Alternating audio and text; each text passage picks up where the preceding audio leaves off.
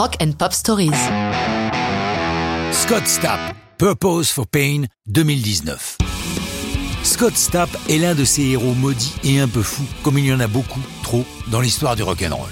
Pourtant, professionnellement, ça part plutôt bien, puisqu'il est la voix de Creed, un groupe qui connaît un beau succès dans les 90s, avec des albums qui font des cartons, comme en 99 Human Clay, certifié disque de diamant et 11 fois disque de platine.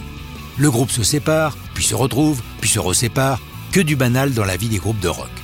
Après des apparitions dans divers projets, dont une collaboration avec Carlos Santana, Scott rejoint Art of Anarchy, dont nous avons déjà parlé sur cette antenne, mais les laisse tomber au bout d'à peine 2 ans. Vous avez dit instable ?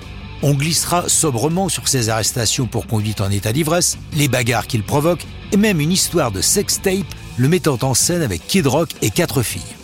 Il fait sa première tentative de suicide en 2003, après avoir bu une bouteille entière de Jack Daniels. Rappelons que l'alcool doit être consommé avec modération. Il fait encore partie de Creed à l'époque, et dans sa parano, est persuadé que les autres membres du groupe veulent sa mort. Pour son second suicide, il saute d'un balcon d'une hauteur de 40 pieds, soit quand même une douzaine de mètres, mais ne réussit, si j'ose dire, qu'à se briser la hanche et le nez. Finalement, il annonce dans une interview au magazine Rolling Stone qu'il est accro aux antidouleurs et aux Xanax et diagnostiqué bipolaire. Rien qu'à vous raconter tout ça, j'ai un moral d'huître un soir de réveillon. Finalement, à partir de 2015, il suit une cure de désintox qui lui permet d'entamer une carrière solo. L'énumération des pétages de plomb de Scott Stapp était nécessaire, car Purpose for Pain est le regard qu'il porte sur ses combats contre ses diverses addictions, et surtout, comment il a pu malgré tout trouver un sens à sa vie. Il l'explique.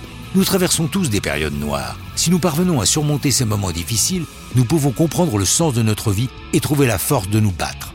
Il faut croire que les grosses dépressions font de bonnes chansons et donnent à son auteur de bonnes résolutions, puisque de Purpose for Pain, il dit « J'ai traversé tellement de trucs et je m'en suis sorti, maintenant je me sens capable d'aider ceux qui vivent les mêmes choses. C'est la finalité de cette chanson. » La sortie de Purpose for Pain est accompagnée d'un joli clip réalisé par Daniel E. Catullo, que Scott avait connu avec Creed.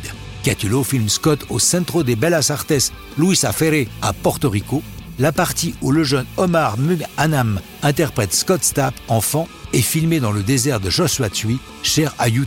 Mais ça, c'est une autre histoire de rock'n'roll.